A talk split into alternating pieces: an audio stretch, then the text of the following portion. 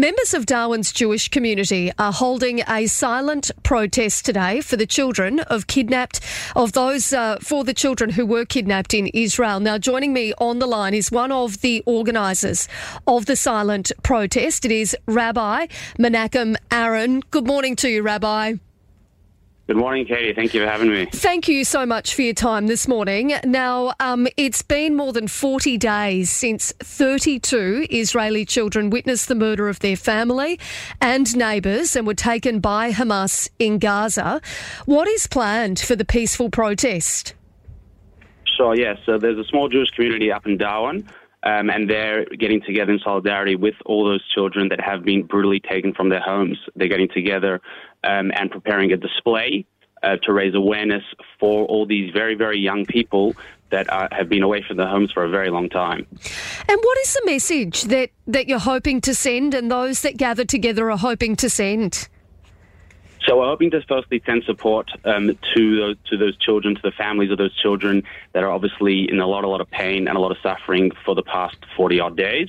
Um, and we're also trying to show that we care. We care all the way here in Australia. The Jewish people are united as one, and we could be thousands of miles away from Israel, all the way up in Darwin, in you know a remote part of Australia, but that doesn't matter. We are united as one, and and and our brothers and sisters' pain in Israel that is our pain. And why why is it something that you wanted to do? Is it is it because you want people to realise that even in places like Darwin, you know, we do care? It's a good question. Um, but at the same time, these children have been taken away from their home. It's the only thing we can do. There's been a lot going on, but we don't want these children to be forgotten. And just to think about that, imagine if, if 30 kids in Australia would be taken away from their homes. The country would be turning itself upside down to get mm. those home. And that's what we're doing. We're trying to raise, raise awareness and make sure that everybody is aware of the plight of these children and that it's unacceptable that they've been gone for so long and that they need to be brought home today.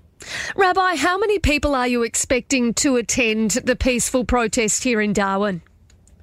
So it's it's not so much about the numbers; it's more about putting those posters out there, making sure people are aware of who is coming. Yep. It could be a couple of hundred. We'll have to see as it goes on through the afternoon. That's taking place this afternoon.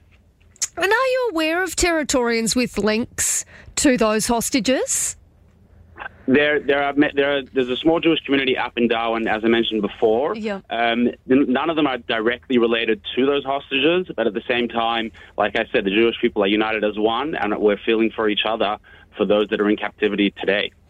Rabbi, what are the details of today's event?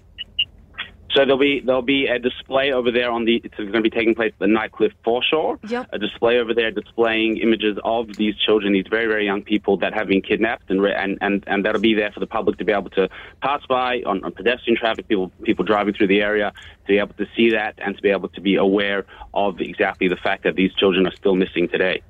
Well, Rabbi, I really appreciate your time this morning. I thank you for speaking with us, and I know that there will be certainly a number of people within the community who are going to be keen to attend. So I thank you for making us aware of it. Yes, thank you, and, and also a thank you to the Zionist Federation of Australia for their assistance in putting this putting this um, presentation together. Thank you. Thank you so much for your time this morning.